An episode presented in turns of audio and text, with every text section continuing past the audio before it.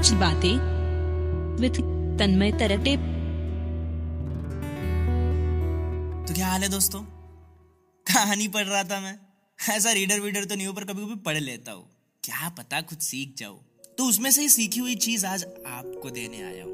तो उसमें लिखा था कि sometimes doing nothing is the best gift you can give yourself आपने भी काफ़ी बार पढ़ा होगा, देखा होगा। तो आज इसी चीज़ को जस्टिफाई करने के लिए एक बड़ी बेहतरीन कहानी बताना चाहता तो कहानी उस शख्स की है जो कोई भी ताला खोल सकता है। लॉक, चाहे वो तिजोरी का हो, घर का हो या कोई भी लॉक हो। तो हुआ यू कि एक दिन बड़ा कंपटीशन रखा गया, जहाँ उसे एक बड़े चेम्बर का ताला खोलना था। पर ट्विस्ट ये था कि वो खुद चेम्बर के अंदर रहेगा और चेम्बर को पानी में डाला जाएगा। अब बात ऐसी है कि वो ताला खोलना होगा या फिर इमरजेंसी बटन दबाकर बाहर पर अगर उसने इमरजेंसी बटन दबा दी तो इसका मतलब ये होगा कि वो हार मान रहा है। कंपटीशन शुरू हुआ। काफ़ी लोग भी आए देखने। वो चेम्बर में गया और चेंबर को पानी में डाल दिया गया। चेंबर नीचे गया और वो शख्स ने ताला खोलने के लिए शुरुआत कर दी। समय बढ़ रहा था। सांस लेने के लिए तकलीफ़ हो रही थी। सब सोच रहे थे कि यार, ऐसा तो बड़ा जल्दी खोल देता है। लेकिन आज हो क्या गया है इसको?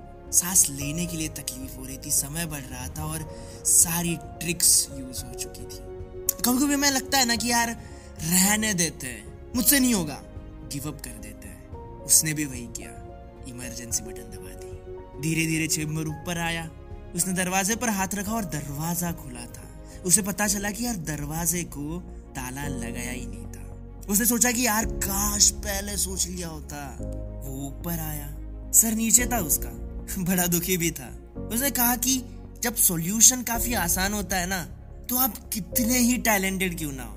आपका टैलेंट कभी काम नहीं आता, क्योंकि कभी कभी कुछ ना करना ही बहुत कुछ होता है। बड़ी अच्छी लगी मुझे ये बात, क्योंकि कभी कभी ये सोचना भी बड़ा इंपॉर्टेंट हो जाता है कि यार वो प्रॉब्लम है भी या नहीं। तो जब मैंने ये पढ़ा तो मुझे लगा कि यार, ये कुछ बातें आपको बतानी चाहिए।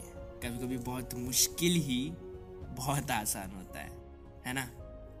मेरा नाम तन्मय तरटे है और आप सुन रहे हैं कुछ बातें। मिलते हैं अगले एपिसोड में।